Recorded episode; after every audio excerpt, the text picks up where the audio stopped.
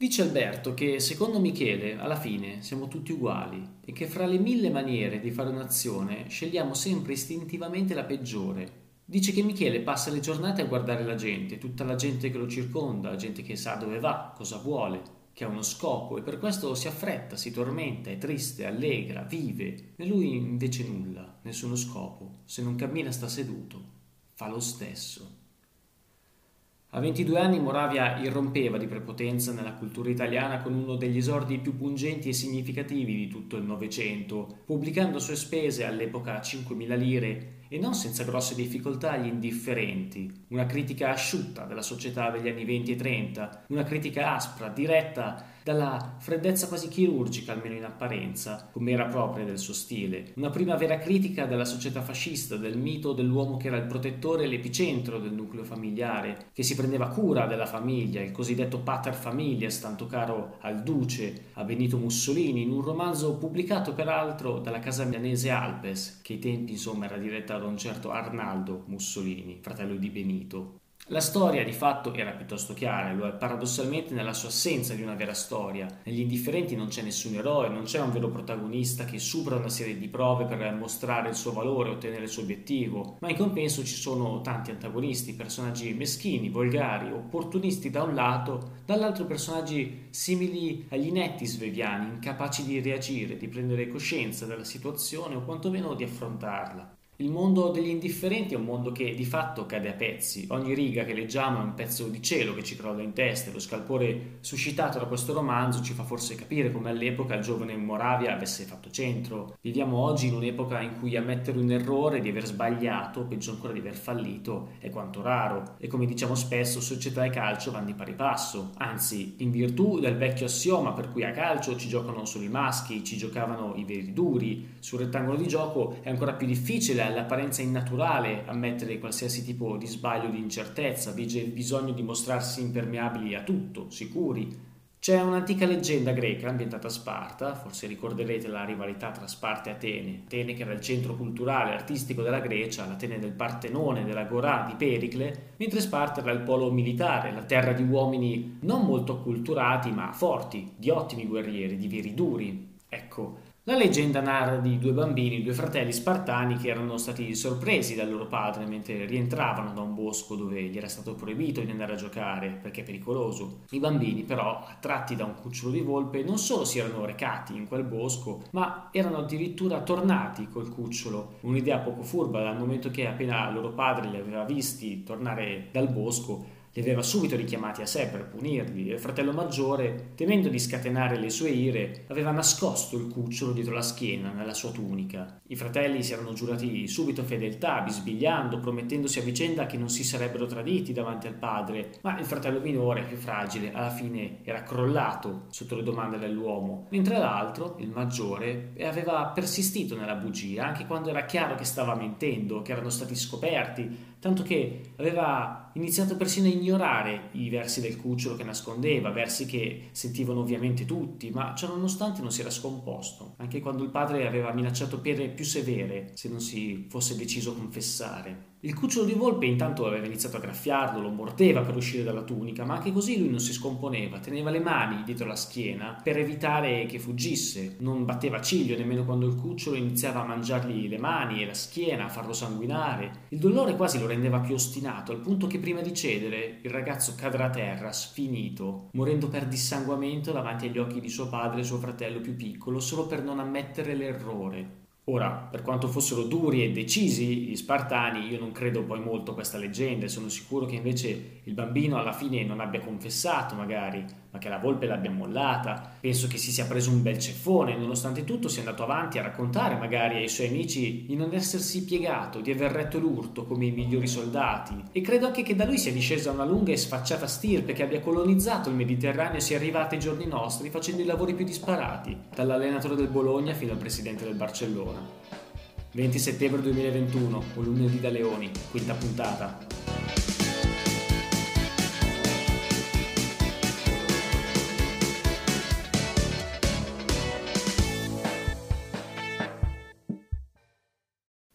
Che Gli Indifferenti sarebbe stata un'opera scomoda lo si capisce sin dall'inizio. Il romanzo prende là da una situazione moralmente ambigua, una situazione piccante, un triangolo amoroso tra Leo, l'amante di questa donna, Maria Grazia, vedova, che eh, tenta di sedurre la figlia della sua amante, Carla, Maria Grazia è una donna a cui Leo è evidentemente legato per mero interesse, per mettere le mani sulla sua casa di proprietà. E questa ragazzina, Carla, che in quella situazione da cui poi prende il via il romanzo, non lo invita apertamente a continuare, ma nemmeno respinge quest'uomo nel pieno clima di indifferenza, di immobilità, di incapacità di reagire che attraversa l'intero romanzo. Carla non si oppone alle lusinghe di Leo, sembra quasi assecondarle, capisce forse che quest'uomo alla fine le può anche essere utile, si concede per passione passione, ma non certo per amore, un amore che invece sua madre, Maria Grazia, dimostra con un attaccamento quasi morboso per quest'uomo, il terrore che la tradisca, eh, cosa che appunto Leo fa con sua figlia, mostra tutti i suoi limiti. Questa è una donna che sembra quasi mettersi in competizione invece con la figlia piuttosto che proteggerla. È una donna tragica a modo suo, cieca nel non capire le mire del suo compagno, una vedova dedita solo alla ricerca di un uomo, una donna frivola la cui sola preoccupazione è di non finire a vivere in una casa piccola e fare sacrifici. Del resto, dei figli, dell'orgoglio, non le importa. In questo vuoto lasciato dai due genitori si inserisce Leo, un uomo che incarna invece la fame, la mancanza di scrupoli, un agire disinteressato, quasi animale, pur di seguire i propri obiettivi. Un uomo sgradevole anche nell'aspetto fisico, stempiato, col volto perennemente arrossato, grasso, vinto da una libido sfrenata non solo verso le donne o le ragazzine, anche in questo caso, ma soprattutto verso i soldi, gli affari. Ebbene, a fare da contraltare a questo individuo c'è invece Michele, il figlio di Maria Grazia, vero eroe dimezzato del romanzo, incapace di sentire, di provare fino in fondo una qualsiasi emozione, di reagire allo sfacelo della sua famiglia. Un ragazzo che, anche quando scopre della relazione tra Leo e sua sorella Carla, vorrebbe reagire o vendicarsi, non tanto perché lo sente o perché quella è la sua naturale reazione, ma perché si fa così, o perché in quella situazione un uomo dovrebbe reagire in quella specifica maniera, e che tentando di reagire finisce quasi per rendersi ancora più ridicolo e deleterio di quando stava fermo, di quando era in inerme. Questa figura mi ha ricordato molto quella di Sinisa Mihailovic, il sottoprodotto dell'uomo rigido e tutto d'un pezzo, il figlio delle guerre dell'Est che è impermeabile a tutto e da nulla si lascia sfiorare. Alla vigilia della partita con i nerazzurri, Mihailovic aveva detto che l'Inter aveva i suoi punti deboli che potevano sfruttarli.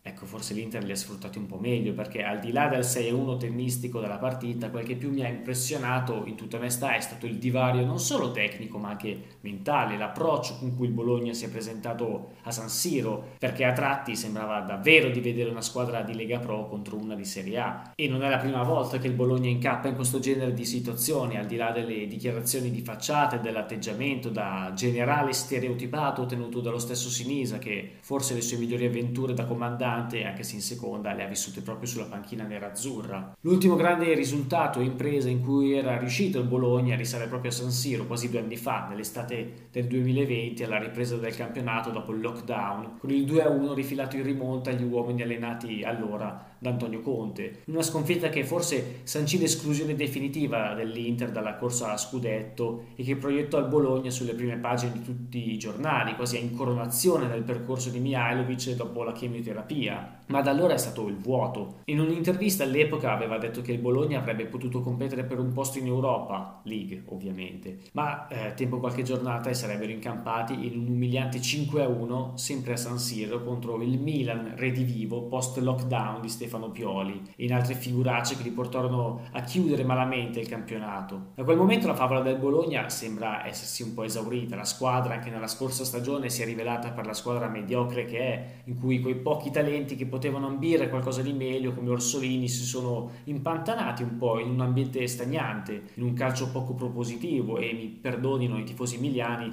anche un po' sciatto, cosa che io stesso non avrei mai pensato di imputargli, essendo una squadra che mira a salvarsi, ma la spavalderia, spesso fuori luogo del loro tecnico, forse li ha esposti a un giudizio più severo. Le sparate, gli atteggiamenti da fascistello, da bulletto di periferia di Mihailovic in un primo momento poteva dare mordente alla squadra e per molti versi sicuramente l'ha dato. I risultati migliori il Bologna paradossalmente li ha dati in sua assenza, in una delle pagine più emozionanti degli ultimi anni del calcio italiano, quando letteralmente combattevano per lui mentre era in ospedale a riprova che il calcio, lo sport, possono portare l'individuo e il collettivo, possono portare gli uomini a un livello superiore, possono spingerli oltre i limiti. Ed è forse questo il rammarico più grande che ho io e il rimprovero che faccio a Mihailovic. Quello di aver mostrato a tutti l'uomo che soffre lotta contro un destino avverso, un uomo comune, che sente qualcosa, che ha paura e per molti tratti ci ha pure emozionato, per poi tornare invece a vestire i panni di sempre, quando è chiaro che questa tattica dell'uomo alfa, del maschio alfa, alla lunga abbia ormai smesso di dare risultati, rivelando forse qualche mancanza a livello tecnico e caratteriale. Negli occhi ho ancora il litigio con Gasperini la scorsa stagione in cui si è vinta tutta la demagogia spicciola di un uomo che anziché farsi carico delle proprie colpe sembra puntare alla rissa, allo scontro fisico o verbale per trovare la sua dimensione o farsi rispettare, in maniera tra l'altro sempre meno convincente, come se fosse l'unica scelta a sua disposizione, lo facesse tanto per farlo. Sotto questo aspetto Mihailovic è esattamente come il Michele degli indifferenti, un uomo che vorrebbe forse agire, vorrebbe essere capace di grandi imprese, che allo stesso tempo sembra incapace di farlo. E se proprio reagisce è perché di solito in certe circostanze è così che si fa, come se alzare la voce fosse l'unica cosa chiesta a un uomo quando le cose vanno male. Quando Michele scopre che Leo ha una relazione con sua sorella rimane quasi indifferente, vorrebbe reagire, salvare l'onore della famiglia, ma anche qui si vede che non lo fa con grande convinzione, lo fa perché un uomo deve difendere l'onore, ma quando si presenta con una pistola al cospetto di Leo a chiedere soddisfazione, scopriamo che si è dimenticato una piccola cosa, si è dimenticato di caricare l'arma e il piano fallisce malamente. E con la stessa pistola scarica, dopo tante parole, si è presentato Mihailovic sabato a San Siro, dandoci l'ennesima prova che sotto i muscoli, lo sguardo da duro e il ghigno strafottente è forse rimasto davvero poco da offrire. Michele resta fermo nel pensiero, l'idea delle sue azioni è perfetta, è giusta, ma la messa in pratica rischia di rovinarle. Allora cosa fa? Aspetta, aspetta che le cose prendano una piega tale per cui non possa fare più niente. È un bambino che aspetta che arrivi il papà a sistemare le cose, ma il papà non c'è. L'incapacità di reagire di fronte a un problema, di fronte a una situazione ingiusta o anche solo difficile, è un problema che si ripercuote a livelli diversi e accomuna tutti gli uomini di ogni fascia sociale, inclusi i club più blasonati d'Europa, la scorsa settimana si è parlato molto di un dato abbastanza impietoso ed è quello del Barcellona che giocherà stasera e che nella partita contro il Bayern Monaco non è riuscito a tirare in porta neanche una volta. Si è parlato del disastro societario del Barcellona, si potrebbe parlare anche per ore di tutto questo, si potrebbe parlare degli acquisti folli e pessimi fatti negli ultimi anni da Coutinho e Dembélé che alla presentazione non riusciva manco a palleggiare e in campo è riuscito a fare addirittura peggio, nonché delle cessioni anche da Suarez a Griezmann, altro tasto piuttosto dolente per tutto il mondo blaugrana. I dirigenti del Barça in questo momento andrebbero presi e trascinati in un'aula universitaria davanti alle matricole dei corsi di economia per mostrargli tutto quello che non bisogna fare alla guida di una squadra di calcio o di una società. I malesseri del Barcellona risalgono d'altronde già a 4-5 anni fa e tutte le eliminazioni clamorose, spesso umilianti, proprio come quella contro il Bayern nell'estate del 2020 o quella contro la Roma, sono stati sintomi troppo a lungo trascurati. Ma al di là di un resoconto freddo, un po' pietoso degli ultimi fallimenti del Barcellona, quello che mi ha colpito è stata proprio la testardaggine, la persistenza con cui sono state portate avanti certe scelte e certe operazioni di mercato, a riprova che comunque erano convinti di ciò che facevano, erano sicuri che il Barcellona sarebbe rimasto sempre il Barcellona e nulla sarebbe mai cambiato. Prima del ritorno di Laporta il Barcellona era come la famiglia di Michele, Clara, dove i genitori sono assenti, la madre persa nei suoi capricci mondani e il padre che non c'è più. Il suo primo marito, il padre dei suoi figli, è assente, è una famiglia senza il capo, senza il capofamiglia. La figura dell'uomo in questo romanzo è deficitaria, assente. L'uomo tutto di un pezzo, progenitore del guerriero, dell'uomo che non deve chiedere mai, tanto caro al fascismo, ne esce demolito dalla penna di Moravia. Gli uomini come Michele e Leo non erano certo modelli ottimali, come i dirigenti del Barcellona hanno mostrato il peggio di una famiglia che per l'appunto si è trovata senza un vero capo e che, come Maria Grazia, si è appiccicata quasi morbosamente a un altro Leo, Messi, certa che avrebbe risolto sempre tutti i suoi problemi, che avrebbe messo lui una pezza, ma Leo Messi intanto si è casato altrove. Ha fatto la corte a una società più giovane e promettente, la creazione di un nuovo brand per sponsorizzare il classico, che rischia davvero di diventare una delle partite meno blasonate e interessanti della stagione, come la stessa leggerezza con cui il Barcellona negli ultimi tempi incassa ogni batosta,